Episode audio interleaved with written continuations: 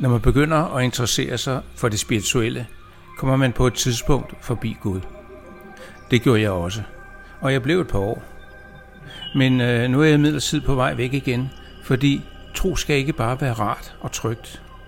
For mig skal det også være sandsynligt, logisk og fornuftigt.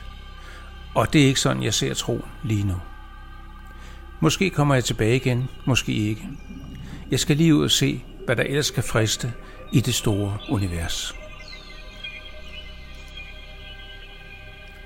Her kommer ode nummer 101. Jeg er tvivleren. Jeg var ham, der nok selv skulle klare livet. At bede om hjælp, og især fra en Gud, er for de svage. Ikke at jeg havde noget imod dem, det måtte de jo selv om, men jeg ville ikke regnes iblandt dem. Men så opdagede jeg troens tryghed. Det skete, da jeg i en sen alder begyndte at åbne mig for livet. Jeg lærte troen at kende på en ny måde, helt forskellig fra kirkens rigide dogmer. Og jeg fik friheden til at tænke og forestille mig hvad som helst, tro på præcis det, der gav mest mening for mig. Og det gjorde jeg så. Reinkarnation, karma og spiralkredsløb, en- og dobbeltpolede væsener, næstekærlighed og vegansk føde.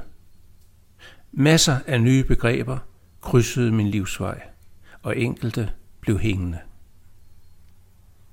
En dag mødte jeg så bønden, og efter lidt tilvælning mærkede jeg den tryghed, som ganske naturligt følger, når man ikke skal klare livet helt alene.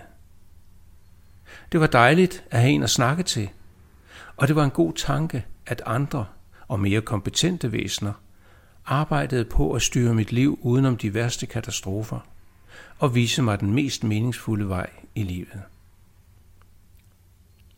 Men så kom tvivlen. Nu gik det ellers lige så godt. Hvad skulle den her?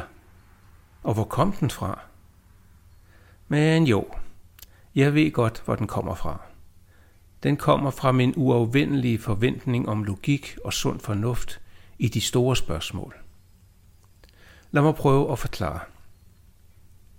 Først undrede det mig, at troen er så indviklet, at det kræver adskillige bøger at forklare den. Ja, den er faktisk så indviklet, at selv de kloge ikke forstår den. Selv de ved ikke, hvordan alting begyndte, og heller ikke, hvor det slutter, hverken rent geografisk eller i tid. Jeg synes også, det er mærkeligt, eller måske mere sådan lidt mistænkeligt, når man kan forklare alting ud fra nogle tekster. Det virker sådan lidt for let, at alting er præcis som det skal være. Ja, selv hændelser, der virker dybt ulogiske, grusomme og urimelige, får det blå stempel, når man har konsulteret bøgerne. Jeg har mange andre argumenter, men jeg vil nøjes med at nævne et. Bønden. Virker bønden? Får vi den hjælp, vi beder om? Jeg vil påstå, at den reelle effekt af bønden, altså når vi ser bort fra den tryghed, som vi suggererer os selv ind i, lige så godt kan skyldes tilfældigheder som indgriben fra det høje.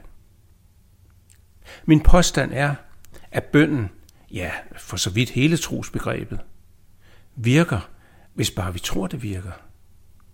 Mere skal der ikke til. Skytsengle, forsynet, spiralkredsløbet, karmaloven, det hele virker, hvis vi tror, det virker.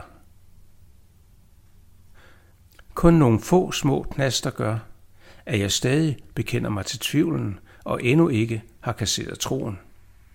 For eksempel, hvem var Jesus, hvis ikke Guds søn?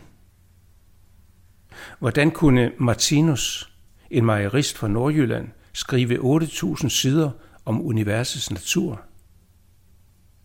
Og hvorfor er jeg inderst inde overbevist om, at livet og universet er mere end ren kemi? Som er udgangspunkt i denne omvendte bevisbyrde, vil jeg bruge resten af mit liv på at finde svarene. Jeg tror aldrig, jeg får dem, men jeg føler ikke, jeg kan bruge tiden bedre.